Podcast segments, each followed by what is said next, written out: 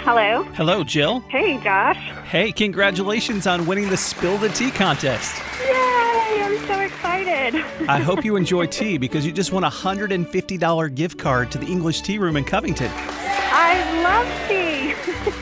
How do you take your tea? It depends on the tea. I taste it plain first, then I'll add a little cream if it needs it, and then sugar if need be. I'll let the tea dictate. So excited. So, so grateful. Life Songs wishes you a happy Mother's Day.